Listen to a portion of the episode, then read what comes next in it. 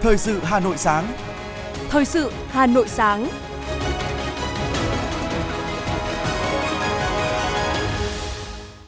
Kính chào quý vị và các bạn. Mời quý vị và các bạn nghe chương trình thời sự của Đài Phát thanh và Truyền hình Hà Nội. Chương trình sáng nay, Chủ nhật ngày 11 tháng 12 năm 2022 sẽ chuyển tới quý vị và các bạn những nội dung chính sau đây. Luxembourg hỗ trợ chia sẻ kinh nghiệm đi trước đón đầu trong lĩnh vực mới nổi. Đề nghị của Thủ tướng Phạm Minh Chính tại Diễn đàn Doanh nghiệp Việt Nam Luxembourg. Sau 3 ngày rưỡi làm việc nghiêm túc, khẩn trương, khoa học, chặt chẽ, dân chủ và trách nhiệm cao, kỳ họp thứ 10 khóa 16 Hội đồng Nhân dân thành phố Hà Nội đã thành công tốt đẹp, hoàn thành toàn bộ các nội dung chương trình đề ra. Trong khi nhiều ngân hàng tăng lãi suất cho vay do lãi suất huy động tăng, một số ngân hàng vẫn quyết định giảm lãi suất cho vay để hỗ trợ doanh nghiệp với mức điều chỉnh từ 1 đến 3,5% một năm. Thời tiết diễn biến thất thường tại Hà Nội khiến số bệnh nhi mắc các bệnh về đường hô hấp tăng nhanh. Trong phần tin thế giới có những tin chính như sau. Liên Hợp Quốc kêu gọi đóng góp tài chính cho quỹ ứng phó khẩn cấp. Đây là quỹ chuyên dành cứu giúp người khuyết tật, người già, phụ nữ và trẻ em gái. Cứ năm thanh niên Trung Quốc thì có một người thất nghiệp, nhiều sinh viên học vấn cao nhưng vẫn không tìm được việc làm. Sau đây là nội dung chi tiết. Nhân chuyến thăm chính thức Đại Công quốc Luxembourg vào chiều qua, theo giờ địa phương, Thủ tướng Phạm Minh Chính đã dự diễn đàn doanh nghiệp Việt Nam Luxembourg. Thủ tướng cho biết, Việt Nam đang xây dựng và phát triển đất nước dựa trên ba trụ cột, bao gồm xây dựng nền dân chủ xã hội chủ nghĩa, xây dựng nhà nước pháp quyền xã hội chủ nghĩa của dân, do dân, vì dân và xây dựng nền kinh tế thị trường định hướng xã hội chủ nghĩa. Thời gian tới, Thủ tướng nhấn mạnh, Việt Nam đang tiếp tục hoàn thiện thể chế hội nhập quốc tế và thực hiện nghiêm các cam kết quốc tế, huy động nguồn lực bằng các biện pháp, trong đó có hợp tác công tư trên tinh thần hài hòa lợi ích giữa nhà nước, nhà đầu tư, người dân, đồng thời thu hút công nghệ, nhất là công nghệ cao trong những ngành mới nổi như chuyển đổi số, chuyển đổi xanh, kinh tế tuần hoàn, đổi mới sáng tạo, quản trị tiên tiến phù hợp với hoàn cảnh Việt Nam nhưng đáp ứng nhiều yêu cầu hội nhập quốc tế và đào tạo nguồn nhân lực chất lượng cao. Trong chương trình công tác tại Luxembourg, Thủ tướng Chính phủ Phạm Minh Chính đã đến thăm Sở Giao dịch Chứng khoán Luxembourg. Luxembourg là sở giao dịch chứng khoán đầu tiên trên thế giới có sản giao dịch dành riêng cho chứng khoán xanh và hiện nay đang niêm yết một nửa trái phiếu xanh trên thế giới. Phát biểu tại đây, Thủ tướng cho rằng một kinh nghiệm của sàn giao dịch chứng khoán Luxembourg là sự kết nối giữa sàn giao dịch với khách hàng và kết nối giữa sàn giao dịch với thị trường quốc tế. Nhân chuyến công tác của Thủ tướng Phạm Minh Chính, Sở Giao dịch Chứng khoán Luxembourg và Sở Giao dịch Chứng khoán Việt Nam đã ký kết thỏa thuận hợp tác. Thủ tướng nhấn mạnh, việc hai sở giao dịch chứng khoán ký kết thỏa thuận hợp tác mới chỉ là bước đầu, làm sao để kết nối với các quỹ đầu tư, các nhà đầu tư lớn tham gia đầu tư nhiều hơn nữa vào thị trường chứng khoán Việt Nam. Thủ tướng nhấn mạnh, Việt Nam đi sau nên có thể rút kinh nghiệm của người đi trước, trong đó có kinh nghiệm phát triển xanh, bền vững, ứng phó với biến đổi khí hậu. Luxembourg có thể hỗ trợ Việt Nam đi vào các lĩnh vực này một cách nhanh, đúng, trúng, hiệu quả. Việt Nam mong muốn nhận được sự hỗ trợ trong các lĩnh vực này với tinh thần dễ làm trước, khó làm sau, tiếp tục rút kinh nghiệm để mở rộng hợp tác hiệu quả hơn trong tương lai, bảo đảm thỏa thuận hợp tác đạt hiệu quả cụ thể và thực chất. Tiếp tục chuyến thăm chính thức Đại Công quốc Luxembourg, sáng hôm qua theo giờ địa phương, Thủ tướng Phạm Minh Chính đã thăm làm việc với Ngân hàng Đầu tư châu Âu EIB. Phó Chủ tịch EIB Chris Peters cho biết EIB có quan hệ hợp tác với Việt Nam từ năm 1997. Đến nay, EIB đã có 7 dự án tại Việt Nam với tổng số vốn 561 triệu euro. Trong quá trình hợp tác, EIB thường xuyên phối hợp chặt chẽ với các cơ quan Việt Nam. Hy vọng từ sau chuyến thăm này của Thủ tướng Phạm Minh Chính, hợp tác giữa EIB và Việt Nam sẽ được thúc đẩy và đạt hiệu quả hơn. Đánh giá cao hợp tác tài chính mật thiết của EIB, Thủ tướng cho rằng hai bên phải ký lại hiệp định khung về tài chính mà EIB và Việt Nam đã ký năm 1997, phù hợp với tình hình hiện nay,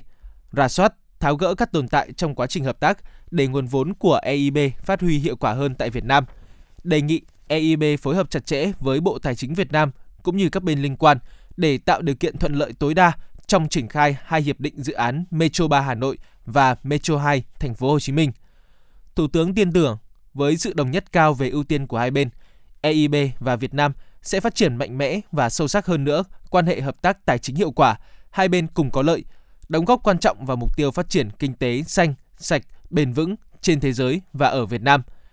Nhân dịp này, trước sự chứng kiến của Thủ tướng Phạm Minh Chính, Ngân hàng Đầu tư châu Âu EIB và Tập đoàn Điện lực Quốc gia Việt Nam ký biên bản ghi nhớ hợp tác về hỗ trợ tài chính cho quá trình chuyển đổi năng lượng tại Việt Nam, hướng tới mục tiêu đạt được mức phát thải ròng bằng không vào năm 2050 của chính phủ Việt Nam.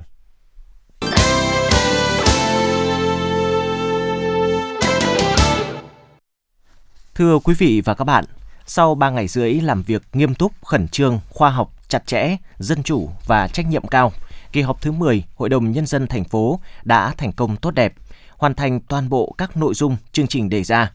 Nhìn lại kỳ họp có thể thấy, với tinh thần tiếp tục đổi mới, nâng cao chất lượng, hiệu lực hiệu quả hoạt động, kỳ họp thứ 10 Hội đồng Nhân dân thành phố được sắp xếp bố trí khoa học, giảm thời gian trình bày các báo cáo tờ trình, dành nhiều thời gian để các vị đại biểu Hội đồng Nhân dân thành phố thảo luận, bàn bạc quyết định các vấn đề quan trọng của thành phố và thực hiện hoạt động chất vấn, tái chất vấn, chức năng giám sát rất quan trọng của Hội đồng Nhân dân thành phố tại kỳ họp. Các vị đại biểu Hội đồng Nhân dân thành phố đã nêu cao tinh thần trách nhiệm, tập trung thảo luận, đóng góp nhiều ý kiến tâm huyết, trí tuệ, góp phần vào thành công của kỳ họp.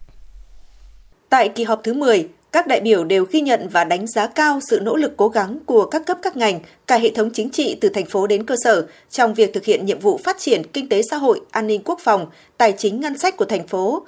Các đại biểu cũng tập trung phân tích, đánh giá những tồn tại, hạn chế và đề xuất những giải pháp đồng bộ hiệu quả, khả thi để khắc phục những khó khăn vướng mắc, phấn đấu hoàn thành toàn diện các chỉ tiêu kinh tế xã hội năm 2023. Đối với các nghị quyết được Hội đồng Nhân dân thành phố thông qua tại kỳ họp này, trong đó có những nội dung quan trọng như phân cấp nguồn thu, nhiệm vụ chi giữa các cấp ngân sách của thành phố, định mức phân bổ ngân sách của thành phố Hà Nội giai đoạn 2023-2025, mức xử phạt đối với các vi phạm lĩnh vực văn hóa, các cơ chế chính sách, mức chi đặc thù đối với người có công, đối tượng chính sách, chế độ hỗ trợ trong lĩnh vực văn hóa, đây là những cơ sở pháp lý để kịp thời giải quyết các vấn đề dân sinh, thúc đẩy phát triển kinh tế xã hội, an ninh quốc phòng của thành phố. Hội đồng nhân dân thành phố đề nghị Ủy ban dân thành phố, các cấp các ngành, các địa phương, đơn vị theo chức năng, nhiệm vụ, quyền hạn được giao, chủ động tổ chức triển khai, đảm bảo các nghị quyết đi vào cuộc sống và đạt hiệu quả thiết thực. Chủ tịch Hội đồng nhân dân thành phố Nguyễn Ngọc Tuấn cho biết. Kỳ họp thứ 10 Hội đồng nhân dân thành phố đã thành công tốt đẹp, Thay mặt Hội đồng Nhân dân thành phố, tôi trân trọng cảm ơn các đồng chí lãnh đạo Trung ương, đồng chí Bí thư Thành ủy, các đồng chí Thường trực Thành ủy, Ủy viên Ban Thường vụ Thành ủy, đồng chí Chủ tịch Ủy ban Nhân dân thành phố, các đồng chí Phó Chủ tịch Ủy ban Nhân dân thành phố, đồng chí Chủ tịch Ủy ban Mặt trận Tổ quốc Việt Nam thành phố, lãnh đạo các sở, ban ngành, quận, huyện, thị xã, các vị đại biểu Hội đồng Nhân dân thành phố và các vị khách quý đã về dự kỳ họp. Trân trọng cảm ơn sự quan tâm, ủng hộ của cử tri và nhân dân thủ đô, cảm ơn sự đồng hành tích cực của các cơ quan báo chí, trung ương và thành phố đã đồng hành, động viên, góp ý, chia sẻ cùng thành phố, góp phần vào thành công của kỳ họp. Tại kỳ họp thứ 10, cùng với thông qua nghị quyết về tổng biên chế hành chính sự nghiệp thành phố Hà Nội năm 2023, Hội đồng nhân dân thành phố đã thảo luận xem xét và thông qua các nghị quyết về thành lập đặt tên và đổi tên thôn tổ dân phố trên địa bàn thành phố Hà Nội năm 2022, chương trình phát triển thanh niên thành phố Hà Nội giai đoạn 2021-2030,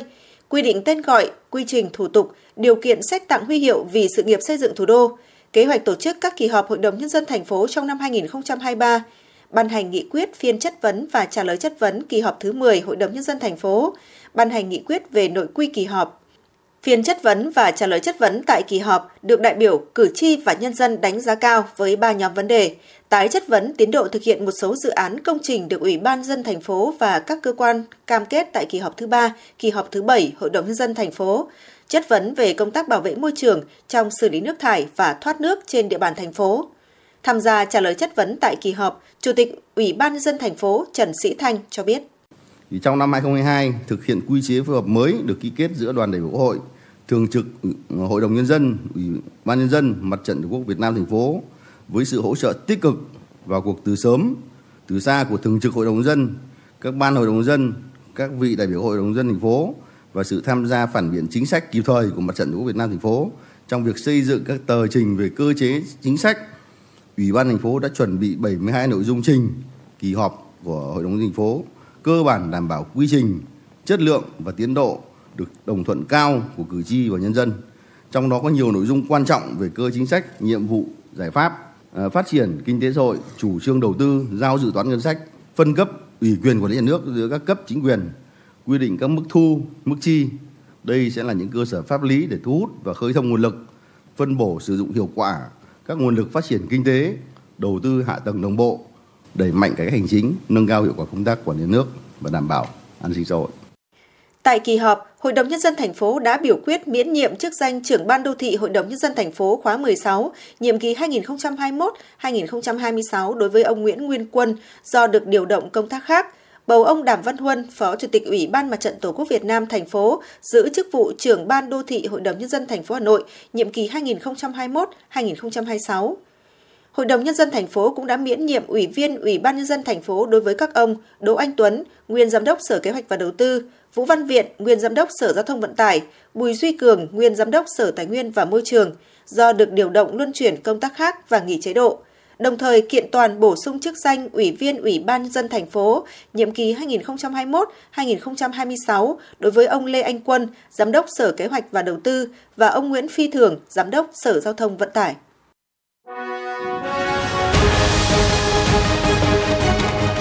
Thời sự Hà Nội, nhanh, chính xác, tương tác cao. Thời sự Hà Nội, nhanh, chính xác, tương tác cao.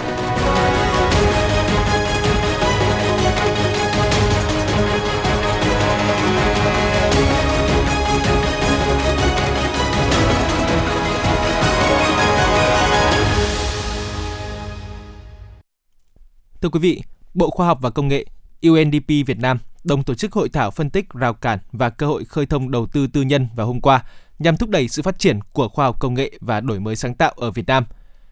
Các đại biểu dự hội thảo đều nhìn nhận thực tế, số lượng doanh nghiệp đầu tư cho hoạt động nghiên cứu, phát triển và đổi mới sáng tạo tại Việt Nam còn tương đối thấp.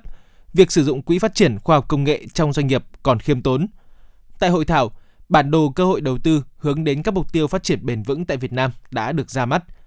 Bản đồ nhằm cung cấp cho các nhà hoạch định chính sách, nhà đầu tư và các bên liên quan thông tin thị trường để định hướng dòng vốn và các hoạt động theo các chủ điểm đầu tư và mô hình kinh doanh phù hợp với các mục tiêu phát triển bền vững của Liên Hợp Quốc.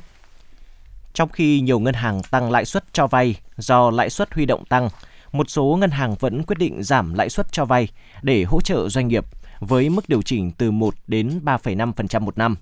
Ngân hàng Thương mại Cổ phần Sài Gòn Hà Nội SHB giảm lãi suất từ 1,5% đến 2% một năm cho khách hàng cá nhân và doanh nghiệp, đặc biệt ưu tiên hỗ trợ giảm lãi suất cho khách hàng hoạt động trong các lĩnh vực ưu tiên như nông nghiệp nông thôn, doanh nghiệp nhỏ và vừa, dự án xanh.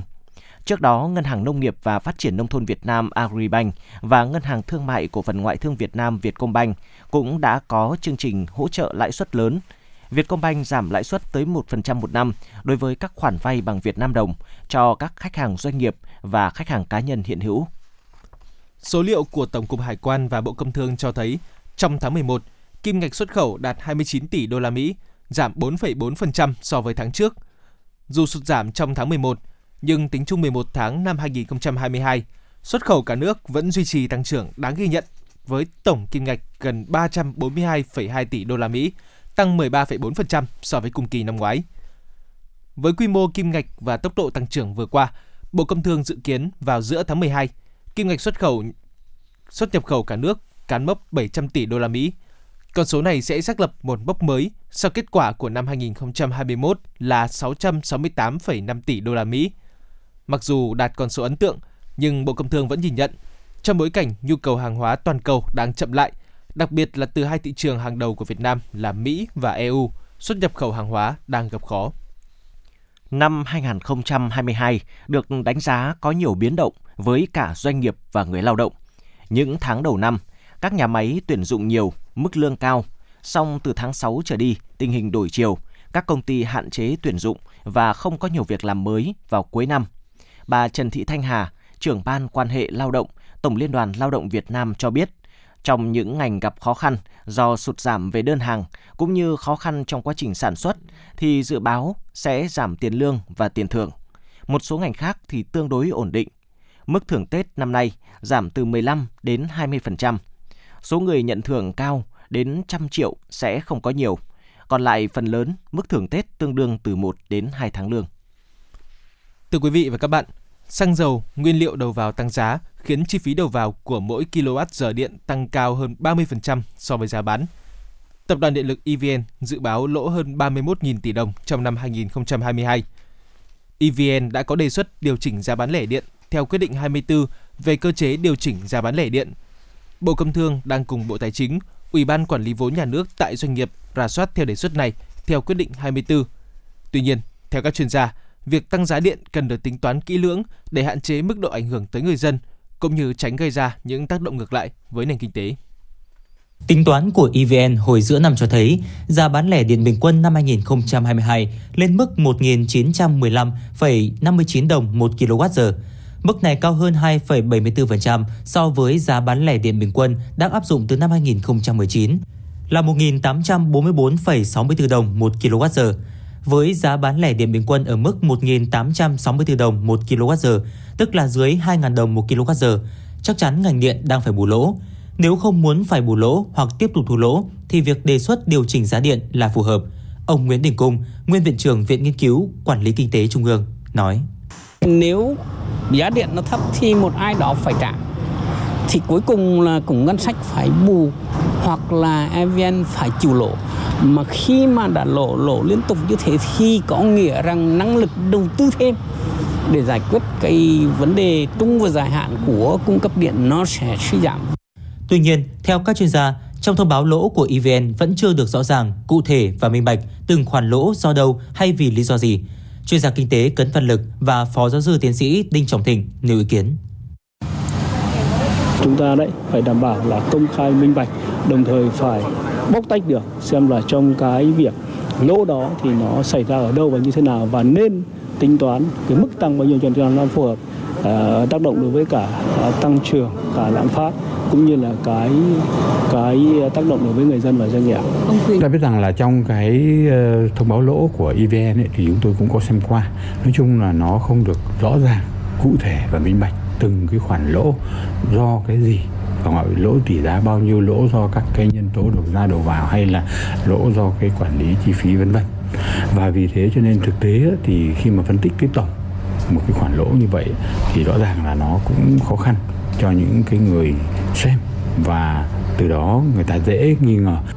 cần đánh giá cụ thể hơn và có dự báo trong thời gian tới về việc tăng giá điện ảnh hưởng đến sự phát triển kinh tế xã hội và đời sống của nhân dân như thế nào. Việc tăng giá điện và giá xăng dầu sẽ làm tăng chi phí đầu vào của các đơn vị sản xuất kinh doanh, làm giảm sức cạnh tranh của hàng hóa trong nước, giảm sức mua của người dân. Chuyên gia kinh tế Đinh Trọng Thịnh nói. Chúng ta phải xem xét cái thời điểm mà cái mức tiêu dùng của cái người dân á, nó ở cái mức bình thường. Các cái giá hàng hóa khác nó không quá là bị đẩy lên nếu như chúng ta tăng giá điện. Và cái tăng giá điện đó nó không tác động nhiều đến thu nhập của người dân. Thì rõ ràng nếu mà nói như vậy thì thông thường theo cái quan điểm của chúng tôi là phải sau cái khi mà có cái Tết Nguyên đán một khoảng thời gian nhất định nào đó khi tăng giá điện chắc chắn kéo theo tăng giá các mặt hàng, nhất là vật tư, nguyên liệu phục vụ sản xuất, nhất là trong thời điểm Tết Nguyên đán đang cận kề. Do vậy, cần tính toán kỹ lưỡng trước khi đề xuất tăng giá điện. Theo các chuyên gia, trước hết EVN cần tiết kiệm tối đa chi phí. Bộ Công Thương cũng cần tính toán xử lý những tồn tại liên quan đến chi phí của tập đoàn này. Nếu giờ tăng giá điện nữa thì doanh nghiệp và người dân lại phải chịu cảnh tăng giá hai lần, một cổ hai tròng do vừa tăng nguyên vật liệu đầu vào, vừa tăng giá điện. Cần có một hội đồng độc lập để giúp giám sát và đáp ứng yêu cầu của người dân, doanh nghiệp liên quan đến điều chỉnh giá điện và hoạt động kinh doanh của ngành điện. Đây cũng là một yêu cầu rất lành mạnh giúp ngành điện phát triển và nhận được sự ủng hộ của người dân.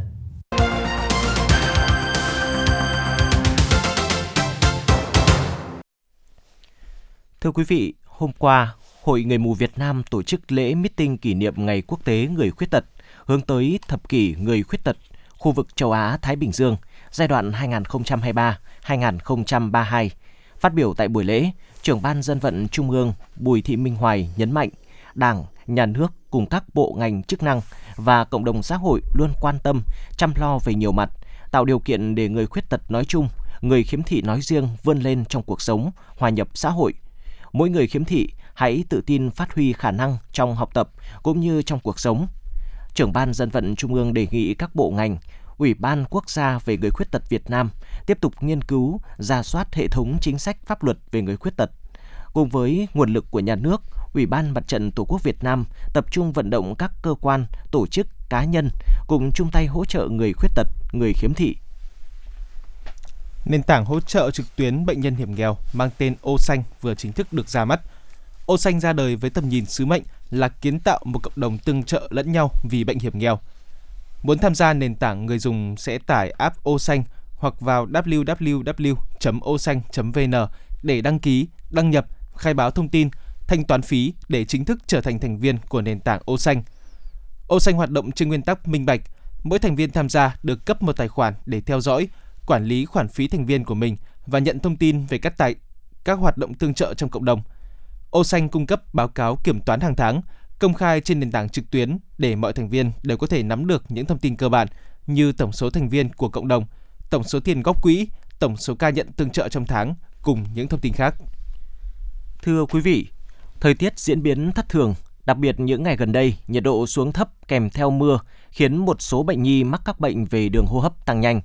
Tại khoa khám bệnh đa khoa Bệnh viện Nhi Trung ương, những ngày này, lực lượng lượng bệnh nhân đã tăng gấp 2 lần với khoảng 600 ca mỗi ngày. Bệnh viện phải liên tục luân chuyển các ca bệnh về tuyến dưới để tránh quá tải. Thạc sĩ bác sĩ Lê Vũ Anh, khoa hô hấp Bệnh viện Nhi Trung ương cho biết, chuyển lạnh ảnh hưởng đến sức đề kháng của trẻ, dễ nhiễm lạnh thì dễ nhiễm các loại vi khuẩn, virus. Triệu chứng cũng tương tự như các loại bệnh đang lưu hành như cúm, RSV, adeno, nên cho bệnh nhân đến khám để chẩn đoán chính xác và tuyệt đối không lạm dụng kháng sinh, tránh những biến chứng nguy hiểm. Viện Huyết học Truyền máu Trung ương vừa tổ chức gặp mặt người hiến máu nhóm máu hiếm, nhóm máu hòa hợp Phenotype năm 2022. Tiến sĩ bác sĩ Trần Ngọc Quế, giám đốc Trung tâm máu quốc gia, Viện Huyết học Truyền máu Trung ương cho biết,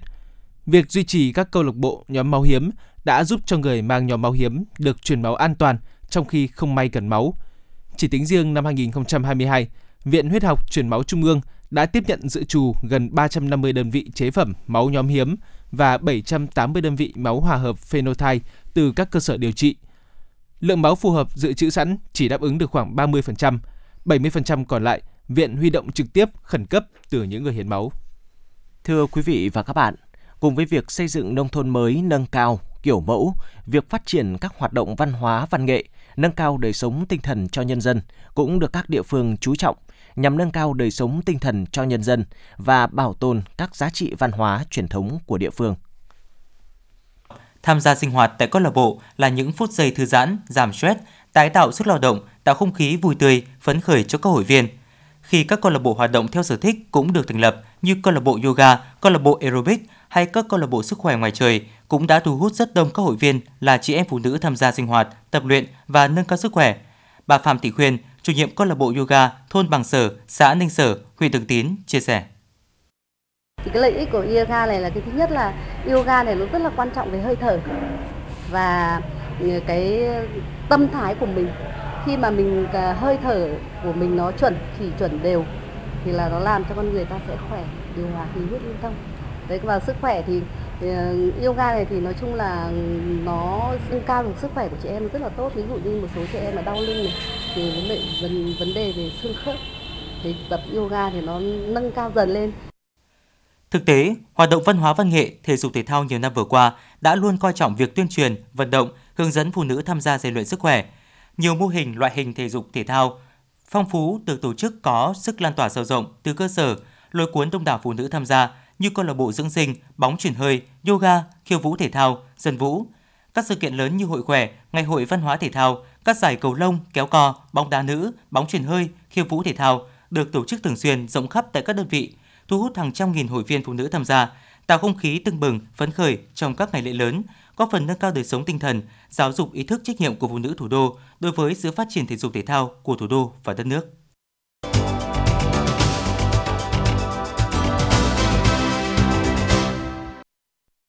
Khoảng 17 giờ 30 ngày 10 tháng 12, một vụ tai nạn liên hoàn giữa ô tô và 10 xe máy xảy ra tại trước cửa số nhà 302 phố Bạch Mai, phường Bạch Mai, quận Hai Bà Trưng, Hà Nội. Theo người dân chứng kiến sự việc, Ô tô màu trắng nhãn hiệu Subaru do nam thanh niên điều khiển đang di chuyển theo hướng từ nút giao phố Đại La về nút giao phố Lê Thành Nghị thì bất ngờ lao vào 10 xe máy đang đứng ở bên đường.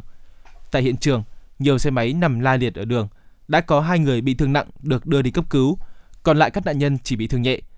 Nhận được tin báo, Công an phường Bạch Mai đã lập tức có mặt tại hiện trường, phân luồng chống ùn tắc giao thông và phối hợp cùng lực lượng chức năng bảo vệ hiện trường, điều tra nguyên nhân vụ tai nạn.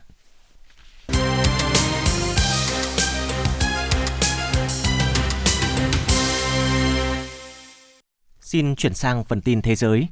Tổng thư ký Liên Hợp Quốc Antonio Guterres hôm qua đã kêu gọi cộng đồng quốc tế đóng góp khoảng 1 tỷ đô la Mỹ cho quỹ ứng phó khẩn cấp của Liên Hợp Quốc.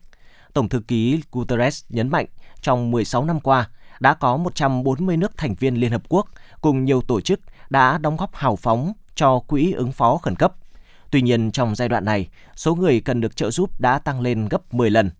Hiện số tiền quyên góp được cho năm 2023 chưa thấm vào đâu so với con số 1 tỷ đô la Mỹ cần có. Trong năm 2022, Quỹ ứng phó khẩn cấp của Liên Hợp Quốc đã chi hơn 700 triệu đô la Mỹ cứu sống nhiều người ở 40 quốc gia. Theo thống kê, cứ 5 thanh niên Trung Quốc thì có một người thất nghiệp. Trung Quốc hiện có nhiều sinh viên học vấn cao nhưng vẫn không tìm được việc làm. Đại dịch COVID-19 và sự siết chặt hoạt động của các công ty công nghệ cùng thị trường bất động sản đóng băng đã khiến thị trường lao động nước này rơi vào ảm đạm. Giới trẻ được cho là chịu ảnh hưởng lớn nhất. Các nghiên cứu cho thấy lo lắng là cảm xúc chủ đạo của thế hệ này. Trong nhiều thập kỷ qua, sự tăng trưởng ổn định đã mang lại cho mọi người cơ hội và hy vọng. Nhưng giờ đây, những con số kinh tế ảm đạm đang ảnh hưởng không nhỏ đến việc làm của giới trẻ.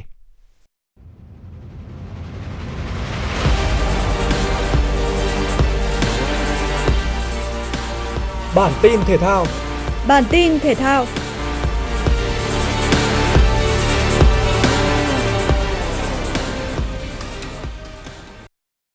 Do không thể đảm bảo cân nặng đúng với số cân quy định của hãng Lightweight 61 kg, võ sĩ Đinh Hồng Quân đã bị tước đai IBF châu Á theo luật boxing quốc tế. Việc mất đai ngay trước thềm sự kiện của Đinh Hồng Quân khá giống với trường hợp của Saker Stevenson hồi cuối tháng 9 vừa qua. Võ sĩ bất bại người Mỹ với 19 trận toàn thắng, bị tước hai đai WBC và WBO hạng siêu gà Super Featherweight khi bị quá cân trong buổi kiểm tra cân nặng trước sự kiện một ngày. Zucker Stevenson sau đó đã phải chuyển sang lightweight để làm lại từ đầu. Với thành tích ấn tượng khi đưa U20 Việt Nam tham dự World Cup U20 Thế giới năm 2017, huấn luyện viên Hoàng Anh Tuấn tiếp tục được tin tưởng giao nhiệm vụ cùng các đội tuyển trẻ. Cụ thể, Liên đoàn bóng đá Việt Nam đã ký hợp đồng với huấn luyện viên Hoàng Anh Tuấn chuyên trách các đội tuyển U18 đến U20 quốc gia. Trước mắt, huấn luyện viên Hoàng Anh Tuấn sẽ dẫn dắt đội tuyển U20 Việt Nam tham dự vòng chung kết U20 châu Á 2023 tại Uzbekistan vào tháng 5 năm sau và hướng đến giành quyền tham dự vòng chung kết U20 thế giới. Trận đấu giữa Argentina và Hà Lan trong khuôn khổ tứ kết World Cup 2022 đã diễn ra căng thẳng khi hai đội thường xuyên pha chạm. Trọng tài Antonio Marcelo đã phải rút ra tổng cộng 19 thẻ vàng và một thẻ đỏ, lập kỷ lục mới về thẻ phạt tại World Cup. Kỷ lục thẻ phạt của World Cup trước đây cũng là một trận đấu có đội tuyển Hà Lan. Đó là cuộc đối đầu giữa Hà Lan và Bồ Đào Nha năm 2006, được truyền thông quốc tế gọi là trận chiến Numbers với tổng cộng 17 thẻ phạt. Việc trọng tài thổi phạt và rút thẻ quá nhiều cũng là nguyên nhân khiến trận đấu được bù giờ tới 10 phút và tăng lên khi trận đấu tiếp tục có những khoảng dừng trong thời gian đá thêm. Trong đó đáng chú ý, bàn gỡ hòa của Hà Lan được ghi ở phút bù giờ thứ 11. Dự báo thời tiết ngày và đêm 11 tháng 12 năm 2022. Khu vực thủ đô Hà Nội nhiều mây, có mưa vài nơi, sáng sớm có sương mù và sương mù nhẹ dài rác, gió đông bắc cấp 2 cấp 3, trời rét. Nhiệt độ thấp nhất từ 14 đến 16 độ, nhiệt độ cao nhất từ 17 đến 19 độ. Quý vị và các bạn vừa nghe chương trình thời sự của Đài Phát thanh Truyền hình Hà Nội. Chỉ đạo nội dung Nguyễn Kim Khiêm, chỉ đạo sản xuất Nguyễn Tiến Dũng, tổ chức sản xuất Quang Hưng, đạo diễn Hoa Mai, phát thanh viên Tuấn Anh, Ngọc Bách cùng kỹ thuật viên Quốc Hoàn thực hiện. Xin hẹn gặp lại quý vị trong chương trình thời sự 11 giờ trưa nay.